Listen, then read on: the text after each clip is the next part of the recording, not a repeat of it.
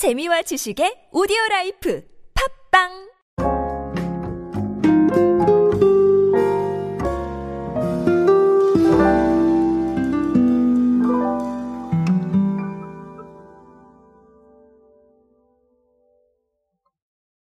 재미있고 신기한 걸 찾는 건 누구에게나 흥미로운 일입니다.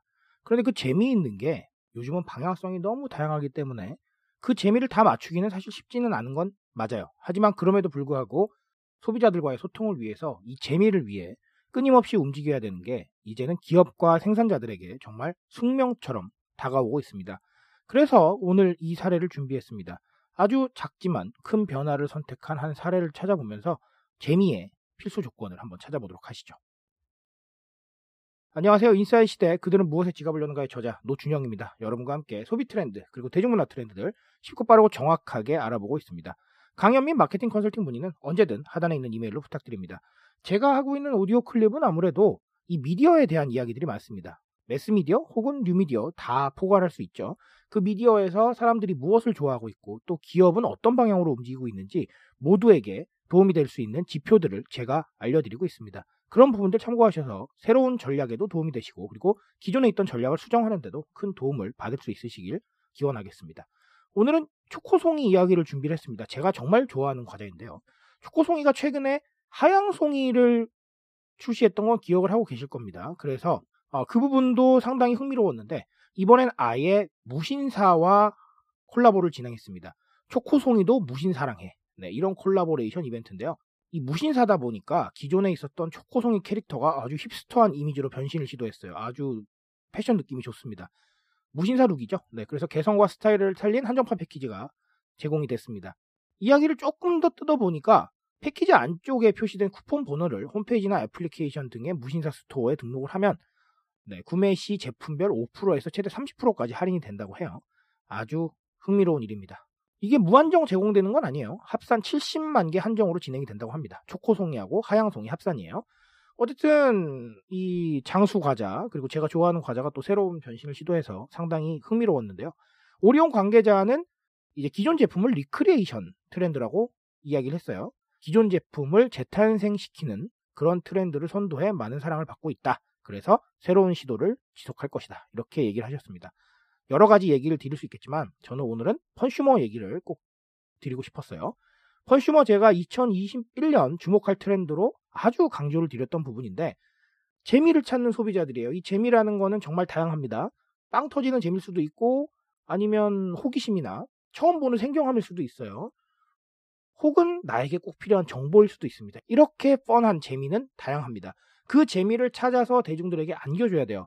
이게 왜 그러냐면 제가 늘 강조드리지만 우리는 SNS 인증에 굉장히 친숙한 사람들입니다. 그리고 SNS가 언제나 어디서나 손에 들려 있는 핸드폰으로 접속할 수 있는 환경에 살고 있어요. 즉, 인증이 너무나 쉽다는 것이죠. 이 인증이라는 건 우리에게 viral입니다. 우리 상품과 우리 상품과 관련된 해시태그들이 같이 뻗어나갈 수 있는 아주 중요한 기회예요. 우리 바이럴 하려고 많은 노력을 하죠. 바이럴 콘텐츠 기획도 하고 광고비도 씁니다. 하지만 그럼에도 불구하고 바이럴 실패하는 경우 많아요. 그렇죠? 그런데 재미를 주면 대중들이 알아서 자동 viral에 나선다는 겁니다. 이 효과 정말 무시할 수 없습니다. 자, 근데 이걸 원론적으로 생각을 해보세요. 초코송이 인증할까요? 아, 저는 인증 안 할 것 같습니다. 초코송이가 재미없어서가 아니라 기존에 너무 많이 봐왔던 제품이기 때문이에요. 그런데 이 초코송이가 하양송이가 되고 무신사 옷을 입은 초코송이 캐릭터. 네, 이건 인증할 겁니다. 왜냐하면 처음 보고 흥미롭거든요. 생경하거든요. 기존에 안 봤던 거거든요. 내가 먼저 인증하면 인싸가 될 것 같거든요. 그런 마음들을 자극하셔야 됩니다. 무슨 말인지 아시겠죠? 그게 바로 funsumer를 공략하는 방법이다. 이렇게 말씀을 드리고 싶어요. 자, 그리고 또 다른 하나는 오리온 관계자께서도 지적하신 re-creation이라는 건데, re-creation, 레크리에이션 아닙니다, 여러분. 다시 만들어낸다라는 겁니다. 그래서 기존 제품을 재탄생시키는 최근의 트렌드인데, 저는 이걸 이렇게 말씀드리고 싶어요. 뭐 여러 가지 얘기를 드릴 수 있겠지만 아주 경제적일 수 있어요. 지금 우리 불확실성의 시대죠. 맞죠? 불확실성의 시대이기 때문에 시장을 예측할 수도 없고 소비자의 마음을 예측하기도 많이 어려워졌습니다. 그리고 취향이 너무 많아요. 사람들 생각이 너무 많은데 그걸 전부 다 소비에 반영합니다. 그걸 우리가 다 어떻게 찾겠어요? 그렇죠? 그런 상황에서 이 re-creation이라는 건 위험성을 줄이고 좀 더 안전하게 갈 수 있는 방법 중에 하나가 될 수가 있어요. 왜 그럴까요? 기존 제품을 재탄생시키잖아요.